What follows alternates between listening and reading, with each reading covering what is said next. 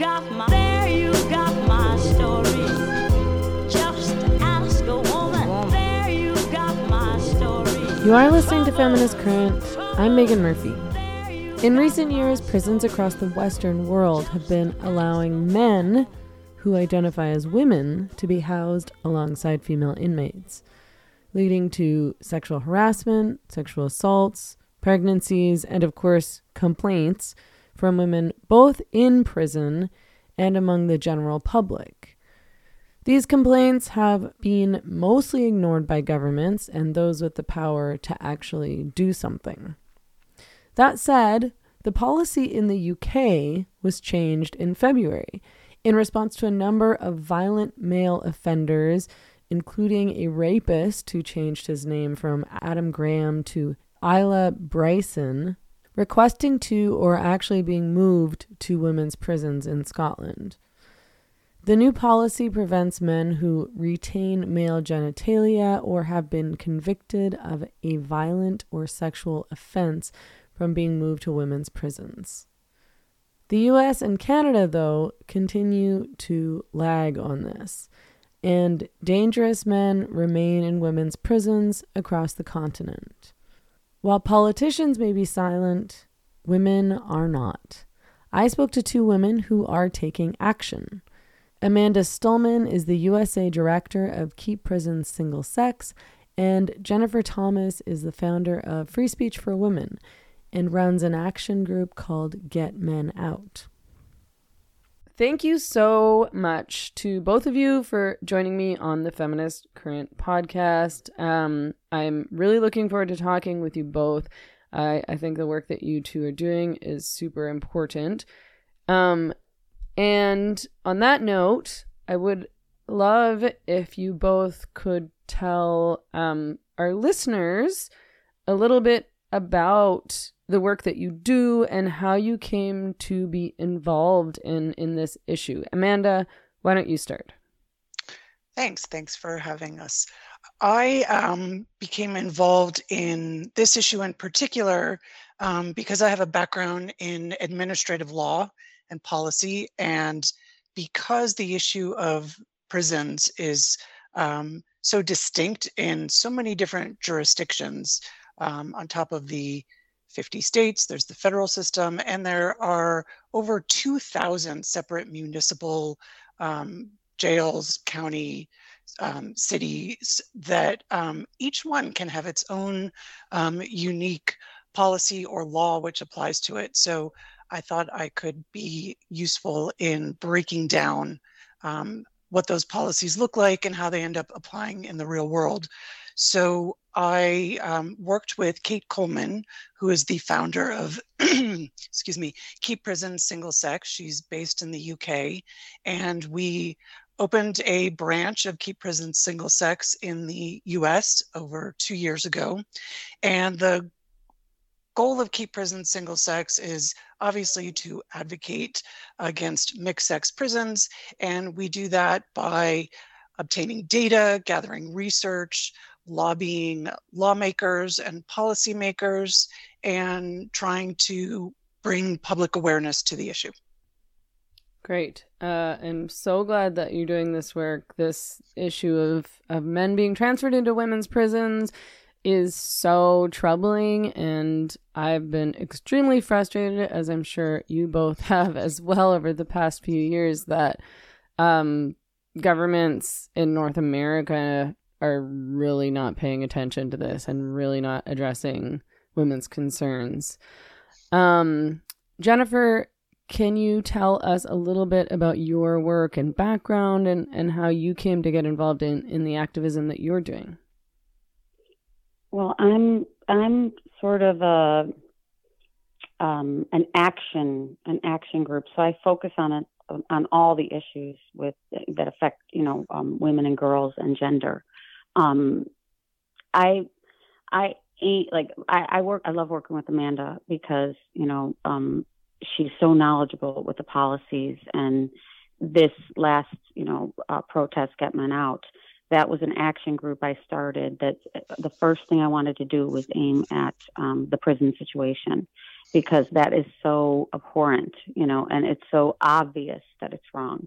But um, you know, I will then, you know, direct that towards the bathroom issue, you know, and other issues too. Get men out, you know, save our spaces, get men out. It sort of covers everything. And what I sort of like to do is read the temperature of what's going on and try to anticipate where I will, you know, hit a soft spot and get the most exposure. So that's sort of what I do. I mean, I don't solely focus on the prison issue, but you know, as with everything in, you know, the gender harms, you, you know, you focus on one and the prison issue will lead you to the ACLU because they're the ones that, you know, sued for that policy to get in there. So, you know, I'll start there and dig deeper um, just to try to see where I can, where I can, you know, kind of find that soft spot and you know, get more action and more attention focused on that issue. So I know I've worked with Amanda a few times. I've worked with, you know, Beth Stelzer from Save Women Sports. You know, I've worked with a number of, you know, Partners for Ethical Cares. Um, when they have an action that I think will, you know, really hit the temperature, you know, of where I think America's at, then I go full force in. Um, so that's what happened with this this um, Get Men Out, you know, protest, we worked with Amanda and Amy Ichikawa, and um, you know, we we had a sense that like the the population was starting to be willing to see this. You know, there's there's a certain amount of media that they're looking for stories, and this these this issue is so um, it's such a violation that you know it's it's it's it's the first thing we wanted to do with Get Men Out. Yeah. Right? I It's mean, it's like when we we're talking about at. women in prison, we're talking about really some of the most, most vulnerable women in the country. Um, same goes for, for Canada. I've covered this issue in Canada a little bit. I, I interviewed Heather Mason a while back, who's a really brave advocate. Um, she's an ex inmate herself, um, and she's been one of the only ones speaking out in Canada about this issue. But, you know, we're talking about women who already like have almost no rights, have no voice because they're in prison and being housed with like not just men, but like the worst men, violent offenders, rapists, child molesters, so on and so forth. Um, you mentioned Jennifer, you mentioned um, that the ACLU was heavily involved in, in pushing for um, this this policy allowing men to be transferred into women's prisons. I want to talk a little bit more about that. I want to talk about you know how how this happened. Um, Amanda, maybe you can speak to that a little bit. Sure. And um, On top of the usual ire one should feel for the ACLU and their complete betrayal of uh, what their mission is supposed to be and what they're supposed to stand for, I'm going to add, I have some extra ire for it. I, as a very young person in the early 90s, as a young adult, I interned at the ACLU um, in the exact same program that is now their LGBTQ plus plus IA um, when it was the lesbian and gay rights and HIV project. Mm. And to see them stray so far afield, um, not just from the substance of this issue in particular, in terms of, excuse me, protecting women, but even on some of the ancillary issues. So, for example, they were the main drivers behind um, preventing a woman from a woman from requesting public records in Washington State. Uh, she was trying to learn um, how many men were there, how recently they'd been moved. People were starting to get wind of um, the policy change in Washington several years ago. And it was the ACLU who worked with several inmates representing them to fight the disclosure by Washington State Department of Corrections to a public records request. The enormous irony of it is that this woman learned how to make her public records request from the ACLU's own website. the, the ACLU's mission is, you know, transparency, um, public awareness, obtaining data from the government. The government works for you, and they actively work to suppress access to data that would allow the public to learn the impact of these policies. And they were so successful that they managed to work with the Washington state legislature and actually passed a law modifying their public records um, law to exclude disclosure of issues related to um, gender identity and prisoners. So, unless you get information directly from women housed there, which you know is incredibly dangerous and risky for them, um, there's no way to do it kind of on paper publicly um, because directly because of the ACLU. So, having said that, getting back to sort of the primary issue of um, pushing for this policy, the um, New York Civil Liberties Union, which is kind of a local version of the ACLU, I, I believe it originated with them. I haven't been able to track it back any further, but they're the ones who have developed the model transgender inmate policy that was enacted in California, that legislatures tried to enact it in Maryland. They're actively trying to enact a version of it in New York State right now, um, which is even more extreme than the version in California. So they're not only kind of rhetorically pushing this issue, they are actively developing model laws, they're actively pushing for those laws and actively working to prevent the public from learning about this issue. This is so appalling. I mean, for these kinds of organizations to be really fighting against the rights of incredibly marginalized people, um, it's really mind blowing that this is happening. Um, I well, they're acting as a legal agent of the gender industry. I mean, like it's mm-hmm. it's you know, there's really no getting around. You know, we have to expose and you know fight the ACLU because they are their basically their legal their legal firm yeah. that is pushing their policy. So it's and that's the thing when when you you know focus on different areas of this, it's this Pandora's box that you know keeps going. And you know and then you find oh we're fighting the ACLU and the UN and this and that you know just just you know it's not just as simple as oh there's men and women's prisons let's end that policy. You you have to dig deeper. Like I'm planning a protest in um, August against the ACLU in uh, Washington D.C. Um, because you know we can at least go after their donors you know, right. all the people that think the ACLU is so great and remember when they protected the Nazis in Skokie and they believe in free speech and all that. The whole the whole um, narrative behind them that they've managed to hide, you know, the new narrative of is still believed by a lot of the Democrats. And I think if the Democrats knew what the ACLU have been doing with, you know, our civil liberties, they would stop donating. Would that stop the ACLU? No, because the gender industry would just make up for that money. But you could see then a shift with the populace, you know, a, a shift of awareness if if we did that.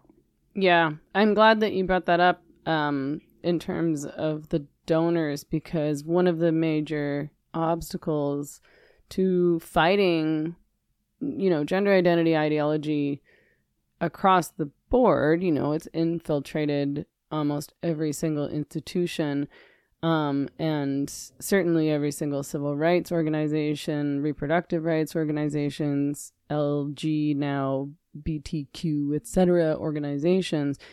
I mean, the reason that they're doing this is because they're getting all this funding to do it. Um, or, you know, alternatively, you could look at it as though, you know, they're they risk losing funding if they don't push this. Um, but I mean, let's talk about that. I mean, where where do we go to advocate against these policies when we're dealing with these massive organizations and institutions and you know, clearly this ideology has infiltrated the Democratic Party. Um, I yeah, I mean it sort of it feels so big and I know that people are getting really angry about it thanks to activism like what you two are doing. Um but it feels like a big hill to climb. I wonder what your you know, have you had successes to share or or where do you think, you know, where can where can who can we target? Well, oh God, Amanda, Go ahead, Amanda, and then Jennifer, I, you can I, respond. I was I was going to say to the point of like who can we turn to? I have found that to be among the most depressing part of working in this area, which is that there is not a single legacy civil rights organization or women's rights group um, that understands this issue or at least um, pretends to. I mean, every single one of them has been absolutely ideologically captured. So it really does seem as though um, either these organizations have to be um, built anew from the ground up, some other version of them, or it's going to take um, what Jennifer um, does an enormous amount of, which is on the street campaigning to bring awareness, to force media to pay attention to the issue and to bring it to the public. Um, we don't have the numbers in North America of people advocating on this issue. We certainly don't have the dollars. The reason the ACLU um, changed the name of the program that addresses this is because they received a $15 million gift um, from Jon Stryker. Um, and that led to the change of the name and um, their absolute commitment um, to all T all the time and none of the LGB.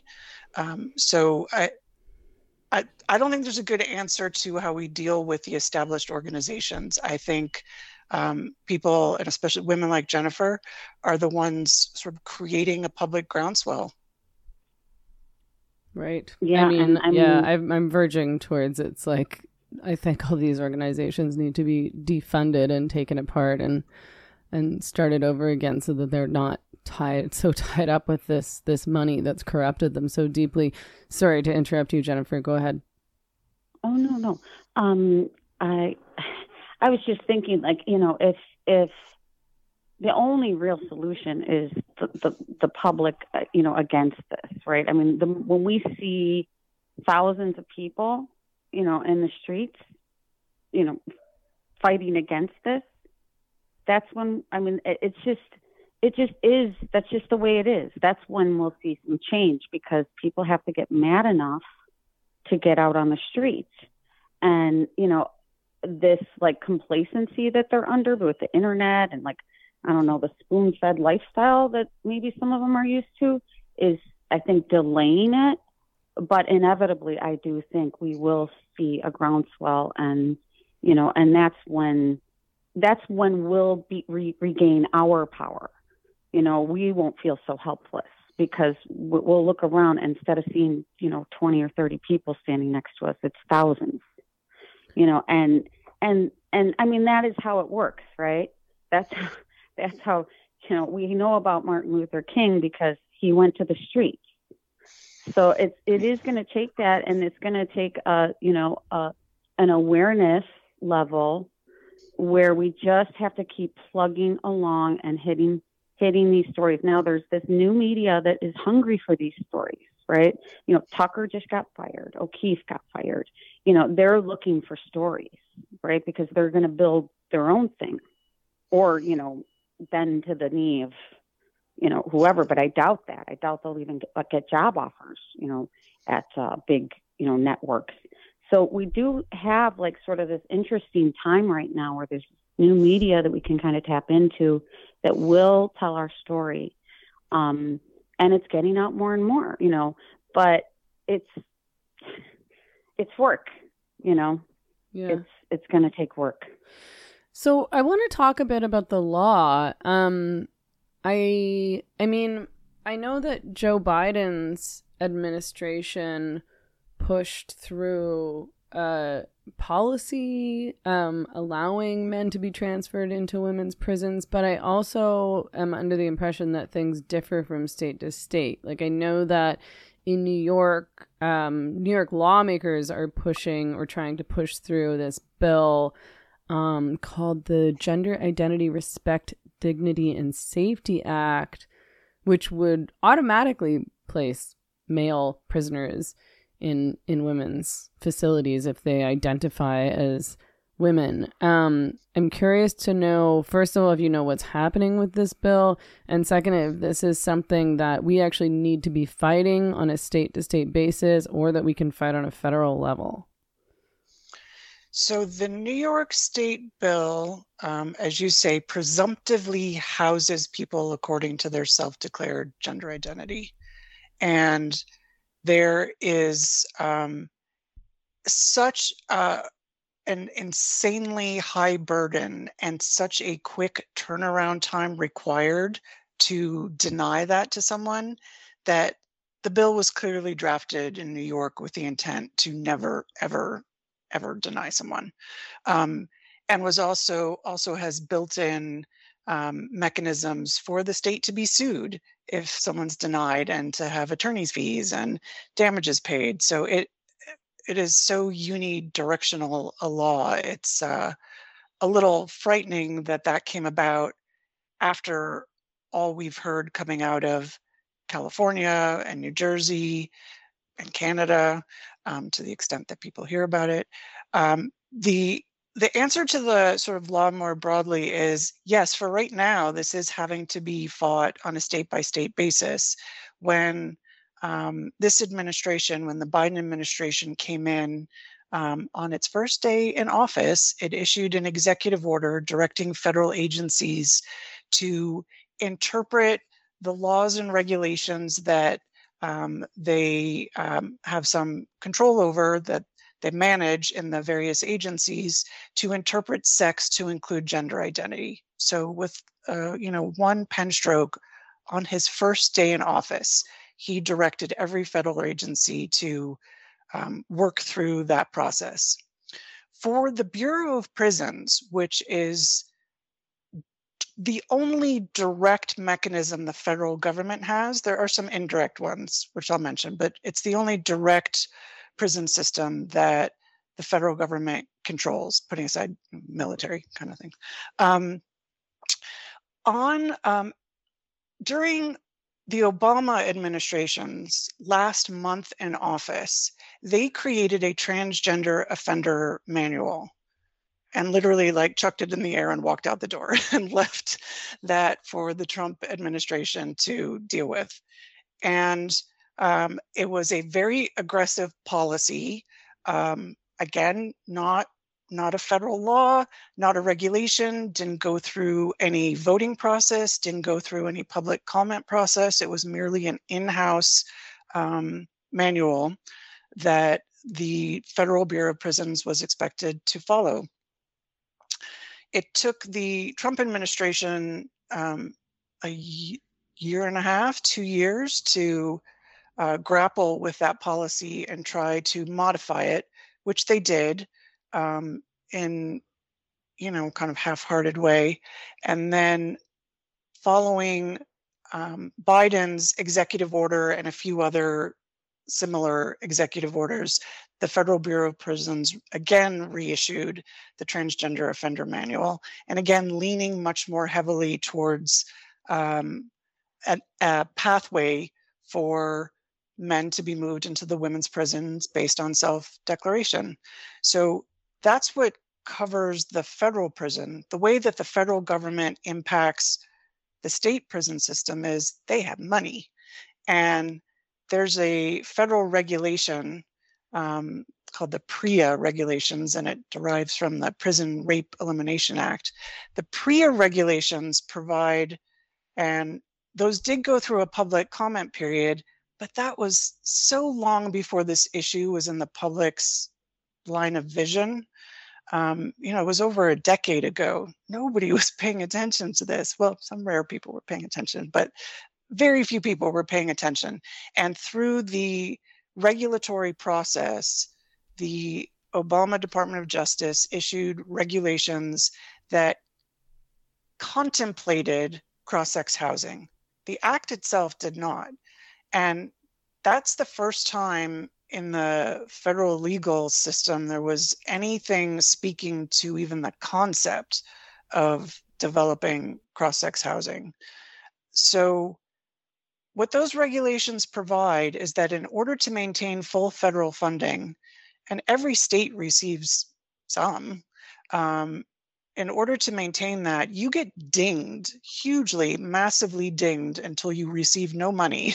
year after year, you get successively more dinged if you do not adhere to those regulations.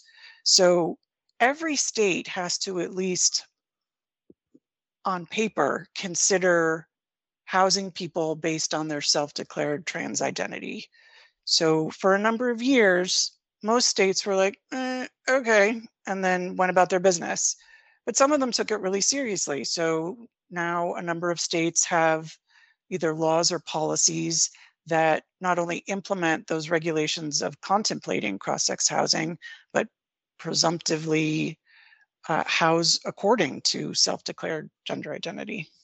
And this is how the federal government influences states throughout. Like the federal government has um, you know has the EO right. The president can come in and put out an executive order, right? That's what he did. This crazy executive order that you know, virtually, you know, anybody would think was an insane, you know, prioritizing gender identity above sex-based rights. You know, they they can come in and do that, and then they have this mechanism of everything federal. So the schools are funded federally. So they, you know, basically blackmail them into um, adopting these policies by withholding money. And they do it in the prisons and they did that's how it trickles into the states right? So you think well why doesn't the state you know why would the states go along with this? Well they wouldn't get their money. They they even threatened the school lunch program at one point. Mm-hmm. with with you know if you don't adopt these policies your school lunch program is going to be threatened so it, it's just a mechanism of how the government our government works.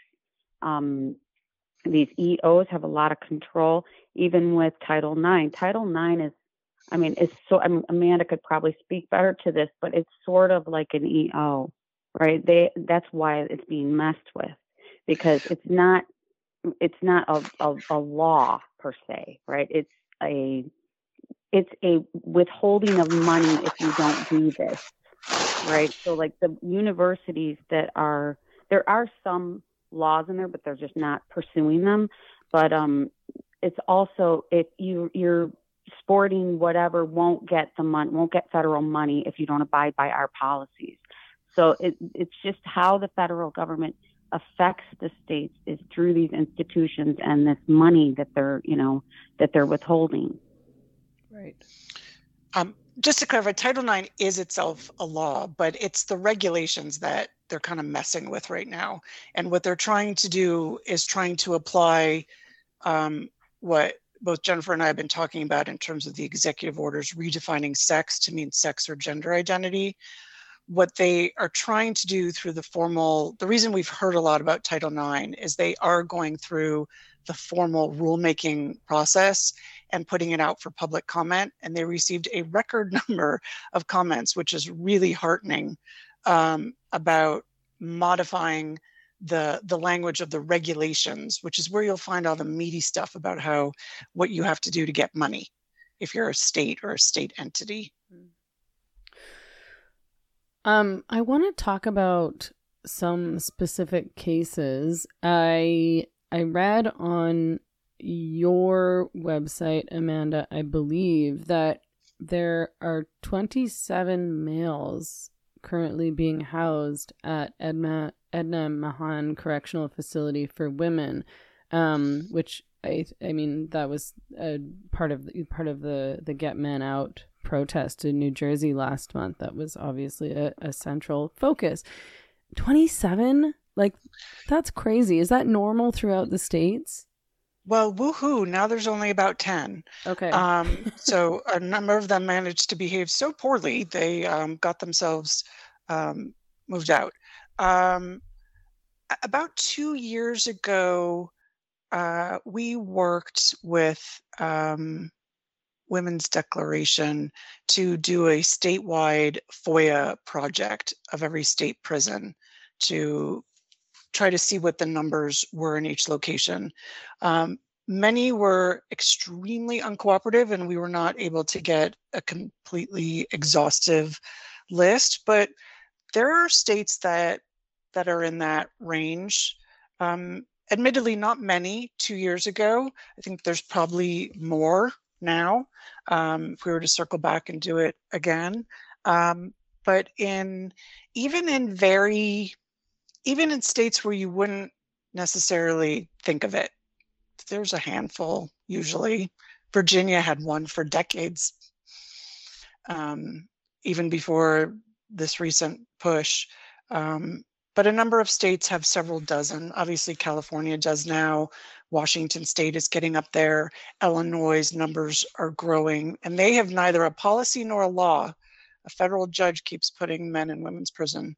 Um, in Illinois. Um, so it's everywhere to the extent, you know, the, to the extent the numbers are in that range. That changes, but we're we're only seeing them go up. We're not seeing them go down much.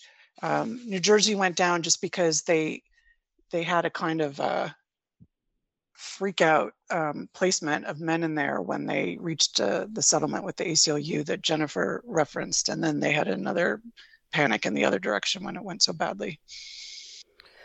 And and what are some of the cases like what are we hearing about that's actually going on in these prisons? I know that, you know, when I talk about this issue online, you know, people will respond in these very blase ways. People will say like, "Oh, well, you know, women get raped in prison either way. Or they say well you know if they're in male prisons then these these males who identify as women are going to get raped. Or they'd say like generally oh well prison is really bad.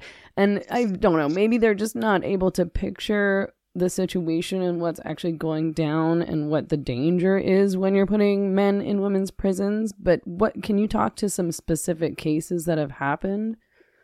Can, if i may can i just step in here for a sec? Yeah. um if that were the case, right? If it's blasé and we all, but what we don't agree to it. So when a woman gets, um, con, you know, convicted of a crime and the judge reads out her sentence, he doesn't say, "Okay, your sentence is rape, possible rape, possible um, forced childbirth or a- abortion, and then possible." Um, uh, you know, abandonment of your, ch- you know, abandonment of your child right? So we don't agree. We don't have agreed upon laws that cover this, right? We aren't. We are not. The public is not in agreement on this. Otherwise, that would be the sentence, right? So this apathy around it, it's this apathy around it, just upsets me to no end because I also think people think it can't happen to them. They they'll they'll never end up in prison and you know the prison industrial complex is waiting for them and the fastest growing category is women. So you know they're setting out to you know sort of make it easier for women to go to prison. When women get convicted it's for lesser um, harsher sentences for lesser crimes. And i think this you know like sort of bleeds into that industrial complex like in um, New Jersey, they were making sixty-one thousand a person off of their prisoners. Women are easier to manage. Mm. Men, actually, prison reform is working for men and not women, right? So it's you know men are getting shorter sentences for you know worse crimes and getting out, where women, you know, I think they're moving towards uh, you know wanting to house women, and then what? They'll add more to that population by adding men you know the the vulnerable men supposedly. Mm-hmm. you know it, it, right now if bundy were you know applied he would get in. He would get into women's prison. If richard speck who killed richard speck who killed eight nurses in chicago he actually took hormones and you know dressed like a woman when he was in jail. He would be in there with them. There's no distinction of like how bad the crime is they're just vulnerable so I just wanted to add that before Amanda Amanda jumped in. Um, but yeah, yeah, thank you. No, I think those are really good points. And I think a lot of it speaks to, I mean, aside from the sort of disregard for prisoners in general as just, you know, kind of a throwaway population. But aside from that, I think it is largely a misconception about ideas about that it's a subset of you know at best a subset of men that they're imagining are a particular kind of man or worse you know they think there's some sort of version of a subset of of women.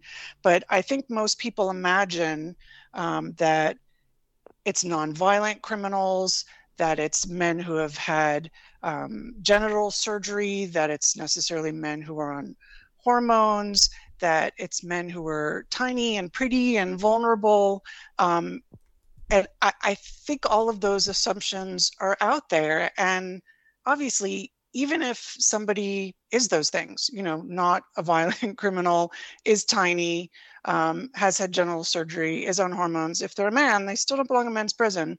But um, I, I think that is what most of the public imagines when they hear these stories which is one reason that it's so important for the the stories and the names and the visuals and the crimes and all of that to be made really right in people's faces so they can see the criminal history of these men they can see what they look like which i know seems really superficial mm-hmm. but that page on keep prison single sex website that has sort of a sample of men and their crimes who are in women's prisons i mean i've piqued people in 30 seconds by showing them that mm-hmm. page mm-hmm. you know just the the visual of it is sometimes seems to be what people need like oh still has a penis and is massive that's crazy like that alone yeah. sometimes does it yeah yeah and i think for people just seeing that i mean i i guess probably a lot of people i'm going to give them the benefit of the doubt are imagining these men who are identifying as women or trans women as being men who, uh, in quotations, pass. So men who look like women, probably men who've gone through all the surgeries and so on and so forth. So I imagine that what's happening there when you're showing them, these are the men who are in these these women's facilities, that they just look like regular dudes, like not even trying to look like women. Like, no, these are not some vulnerable, like woman looking man who's just going to get predated on and attacked in prison and it's going to be a way worse situation. And he doesn't even look like a man anyway so none of this makes any sense. And or, or he doesn't have a penis anyway so what's the difference right? Right right. Or they look exactly well, like men who have literally put their hair in pigtails which is somehow even more alarming you and know the, the women said in their letters sorry yeah the women said in their letters they drop that act right when they come in and then it's yeah. a million dollar baby game. You know, let's make a baby. Uh, so they're not acting like you know vulnerable when that's going on. It's it's you know this is just a complete facade. In the UK, they've actually had some success. So they have started to change their policies in order to bar violent offenders, as I understand it, from being transferred to women's prisons. Is that do I have that right? I believe that's right. There's a certain category who you just no. The answer is no. Yeah.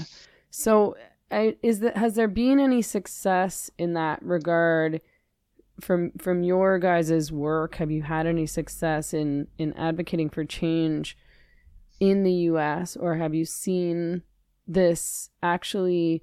this reality and, and what's happening sort of have an impact when you talk to politicians about it, for example? in terms of successes, um, there, aside from public awareness, which is you know kind of hard to measure, um, but in terms of objective successes, um, a number of organizations and women, including um, Keep Prison Single Sex and me, um, fought very hard in Maryland to keep a proposed law there from getting out of committee, and that was successful. Um, a year or two ago. Um, New York State's law sat in committee the last legislative session um, through a letter writing campaign from Keep Prison Single Sex. Um, I like to think we had something to do with it not making it out of committee then as well. So it is not um, no successes in terms of turning things around necessarily, uh, but like putting a hand up to the the train that just keeps going faster. Some of that, um, but the public awareness is huge. Um, that some um, mainstream-ish media in New York Post did a story about Jennifer's um, action um, last month. Uh, they're covering it, as Jennifer mentioned. Alternative media um, is becoming more interested in it. So, in terms of public awareness, I think that's where we're seeing success. I can't say so much elsewhere.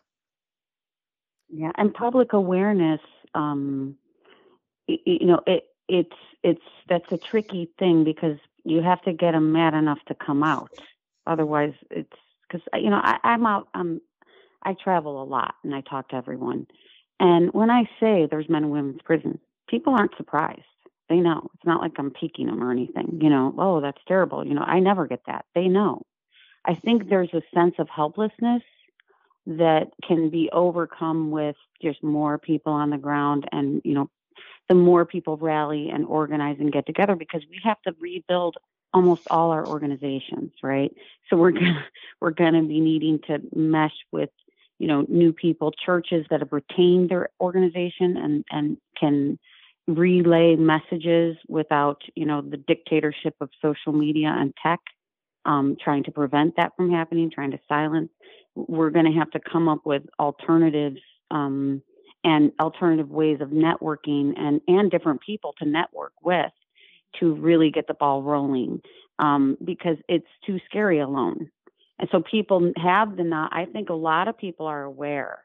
I think we're at the, the stage of how do we get them to join us?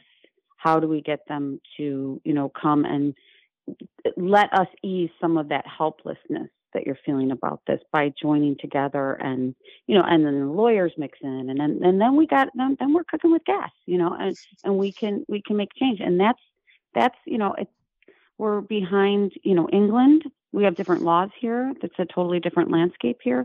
But America, I do feel like I do feel like it's changed over the past couple of years, and there is more.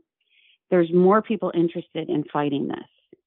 So we are at the stage of just kind of weaving that that blanket, you know, weaving together, um, and we're we're we're going to get better at this. Yeah, you know, and and I I have I have hope for the future. I'm glad to hear that. I mean, I think that uh, really unfortunately we and I'm speaking like for myself, I'm not speaking for you two because um I don't know how long you guys have all been involved in this work, but we and and a lot of the radical feminists who were worried about this early on really didn't understand how big this was and how deep the issue goes. So, you know, probably naively thought if we can just get the word out, then we can stop it, not realizing that this was coming top down from these very wealthy funders and and just letting people know about it may have not been enough. Although, of course, the more people that know, um, the more people will push back, especially at a at a government level, um, and hopefully have an impact on on things like legislation. Um, I want to hear more about. Sorry, was one of you going to say something? I was going to say you had asked about politicians, and I yeah. I think there's something relevant on that issue, particularly to contrast how it's gone in the U.S. and Canada with the UK, and that is that our politicians, um, you know, the Democratic Party, liberal politicians, or I should say lefty politicians, um, are absolutely committed to holding on to the belief that the only people who could object to these policies are religious conservatives. Yeah. And so even when you write, you know, I write as a constituent to my own representatives, and I'm in New York, so they're all Democrats. Mm-hmm. And every time I do, I get back a form letter that says, um, we're excited to learn about your interest in religious freedom. Blah, blah, blah, blah, blah. You must be concerned about this for religious Oh reasons. my and I write back and I say, that is not my concern. My concern is this. And I get another form letter that's their like letter two in this letter tree. You know, thank you for demonstrating your interest in religious freedom. We're concerned about that too. Oh, So, some of what's happened and some of the challenge in the US, and perhaps to some extent in Canada too, probably to a slightly lesser degree, but um, is there is this artificial reinforced divide about who's for these policies and who's against them and why. And there, um, th- it becomes additionally challenging when much of the media who will cover this is either conservative or religious or both. And bless them, I am so thankful that they do. But it means that people who, um, all of us need to be interested and concerned about this issue are just allergic to the arguments Mhm. because they come out of the gate thinking this is tribal and we're not in that tribe. So we're not joining hands with you. Yeah, I mean that's been the the media and so I think the political view from the get-go, which is why it was so difficult for, you know, feminists to to get their perspectives out in the first place. I mean, in Canada the media would only cover this issue as one of uh, the religious right, which is strange because the religious right in Canada is really pretty marginal. Um, Mhm. Although I suppose that got marginal coverage, but they treat it as though it was only a debate between the religious right and everybody else. Um, so yeah, clearly they've done the same thing in a larger, uh, larger to a larger extent in the U.S., which is frustrating because, as you say, people kind of just shut down and think, well, I guess you must be a you know religious right Christian gay hating jerk. and and throw abortion on top of that, which they have done. Um, that's the conservative side, you know, messing with the with the program. Um, so it's just it's division everywhere. But there is this new, um, I think this new. Hold on, sorry, she's there's this new media, and I do. I mean, there's a yearning. Like there's so many politically homeless Democrats Yeah. and that don't want to go Republican, and moderates that are just like, okay, I just, you know, want I just want good schools for my kids. I don't want them brainwashed, you know. So I, I think there's, you know, people are converging on almost every issue in gender. Like all the all the, the heads of the Hydra, people have been bit by, and they're they're grouping, and we are at a stage where, you know, of course they're trying to, you know, suppress our message, right? Each each echo chamber, right? If you imagine Twitter is like a big echo chamber of, you know, those are the conservatives that are worried about the school. Those ones are worried about drag queen story hour. It's it's the you know the women are worried about the bathroom issue. The, these women are worried about the prisons, right? If you if we get them, we're all starting moms of liberty, and we're all starting to kind of sing the same message. Like we want to work together we can set aside whatever differences we have. This is too important. Mm-hmm. So I do. I mean, th- you know, I, I, I, I think there's hope. There's always hope, right? and you know, this we're we're basically fighting the one percent. You know, it's and and if everyone could come in on even the free speech you know issue where you know if we don't have it we're, we are literally slaves you know like it's you know they can tell us to say anything and do anything at that point. Um you know and and and people are affected even with covid. It brought people it, it, it's it's starting to galvanize. Um it's just we're fighting a big you know machine basically that um has you know it it can exert power and you know like even with tucker he got you know he was the top you know, top host of the top you know show in america. And they showed us he can be taken off the throne. They want to model behavior of defeat with us. And we have to fight that with modeling behavior of not using pronouns you know demanding our autonomy um you know like and individually and then together and I think we are getting there. More and more people are getting pissed about this. You know, like even when even my sister. Okay, I have sisters, and a lot of them were against me. Um, but after Tucker, a couple of them came around. So, so like you know, it, the temperature has changed. These the, my sisters are full on Democrats, raised in Chicago. You know, um, but they're coming around because they're seeing it affect them and you know that's how it goes with issues. It has to affect you. Your kid has to be in, at, in peril. And it's it's gone you know over the top that now mostly everybody's kids are in peril. And people are starting to see that. So i, I think we are like you're going to see america sort of you know gain momentum and then it'll kind of rub off on canada just because we're so close. Um that's what I'm hoping for because otherwise Canada, I mean, I I'm so sorry. That's all I have to say about Canada. I know. I mean, it's really really bad. it's a really bad situation in Canada and nothing's really changing and there's not much. There's a little bit of pushback here and there, but not nearly enough and nothing comparable to what's going on in the US. So, I do, I mean it Canada does follow America's lead, so um I, I think you might be right on that end.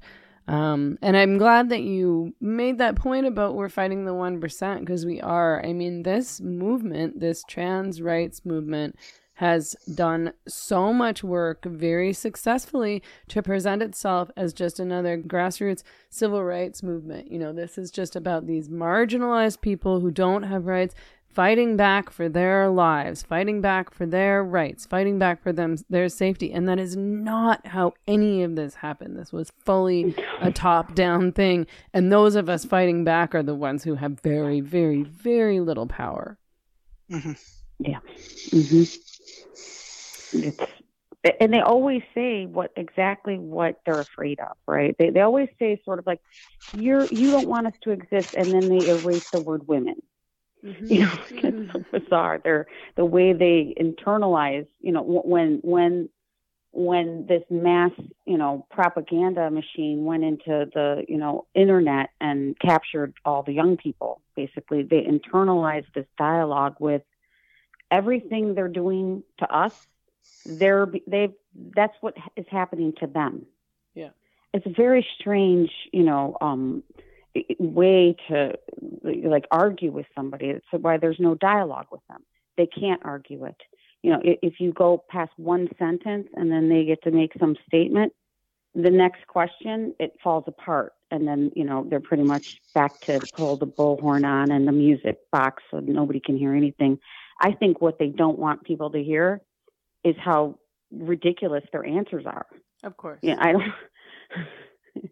Yeah, you're right. It's far. it's all it's always a reversal. Um, it's always about you know the trans activists presenting themselves as these downtrodden, silence. Everyone's after them. They're being threatened and harassed and silenced all the time. And we know as women who are trying to speak out on this that it's it's the total opposite. And I mean, I think anyone who's really paying attention to this debate can see what happens to to women in particular who speak out and and who really has has the power in all of this institutionally and and you know in a lot of cases literally the physical power as well as we're talking about men um yeah I, I've kept you both for a long time, so I want to let you go. Um, before I do let you go, can you please tell me how to find your work, your organizations, and support your work? Um, and if you have any upcoming actions that people might be able to support or attend. Um, Amanda, why don't you start? Sure. So the USA website for Keep Prison Single Sex is usa.kpssinfo.org. Uh, other than there, we're most active on Twitter, which is at no X underscore USA. Um, by that we mean just in prisons and in single sex spaces. Hmm. Um, and uh, we're also on Facebook. If you just look up K, uh, Keep Prison Single Sex USA, we can be found there. Awesome. And uh, can people support your work in any way? Um, yes, we do have. Um, thank you for asking about that. We do have a donate button on our website. And just so people are aware, everything gets funded through the UK. So if it is in um, pounds, don't be surprised. Um, and um, the the UK uh, group will honor um, requests to direct that towards uh, the USA efforts, but that's what funds all of our work. Um, everyone's a volunteer. Um, any expenses we have get paid through fundraisers to the UK Keep Prison Single Sex. Okay, perfect. Thank you. Jennifer. Um, I'm Jennifer Thomas, Rev Fem Street Beat. It's Rev like Revolution, Rev F E M S T B E A T on Twitter. Um, I run the action group Get Men Out. Uh, my next event is um, June 16th in Pittsburgh at the City Council building. Uh, should be one o'clock. Um, that I'm aiming Get Men Out at the bathroom issue and um, and of course it's a it's a free speech for women event, so we'll invite speakers and and all that too. Um, and then the, the following protest I have on the calendar is for the ACLU, and that is August Friday, August 11th. So if you're interested in Washington D.C. Um, at the on the Supreme Court steps, if you're interested in attending that, you know that's where we're going to be. Um, uh, yeah, that's about it. that's that's the deal. S, it's get men out. SOS Save Our Spaces. So, um, yeah. Perfect. Do you have like a mailing list or anything? I mean, just uh, so that people can stay up to date with what you're doing, or do you have a, a website, or is it just on Twitter? You you can email me at um, free speech for women at gmail.com.